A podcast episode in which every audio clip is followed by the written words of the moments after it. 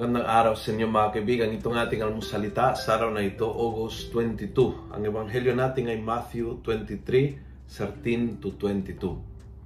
Sabi ni Jesus, But O to you, teachers of the law and Pharisees, you hypocrites, you shut the doors to the kingdom of heaven in people's faces.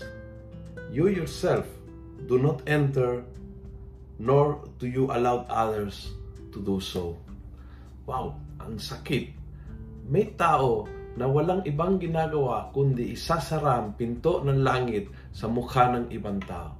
Parang iparamdam sa kanila, hindi ka pwede dito, hindi ka worthy dito, makasalanan para dito, hindi ka dapat dito. May, may, yung ugali niyan, kinaiinisan ng Panginoong Jesus na maraming maraming beses, ng paulit-ulit.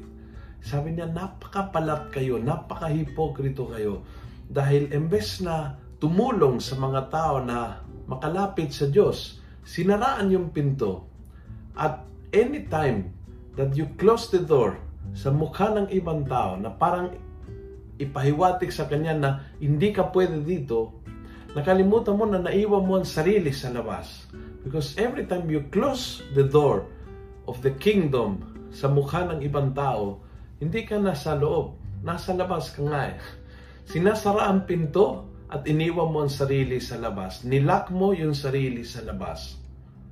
Kaya ingat po tayo sa ugaling hindi lang judgmental, kundi nakahanap ng kasalanan ng iba parang ipamukha na hindi ka malapit sa Diyos. Yung ugali niyan ay kinasukan ng Panginoon.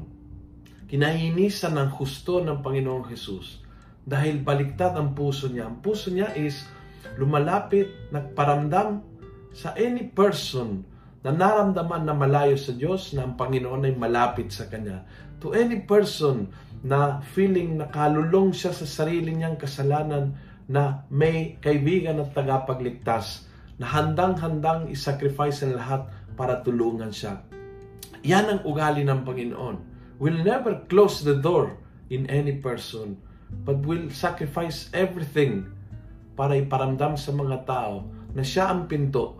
And through Him, we can always, always, no matter what is your situation, your sin, you can always be in contact with the Father. Kung nagustuhan mo ang video nito, pass it on. Punuin natin ng good news ang social media. Gawin natin viral araw-araw ang salita ng Diyos. God bless.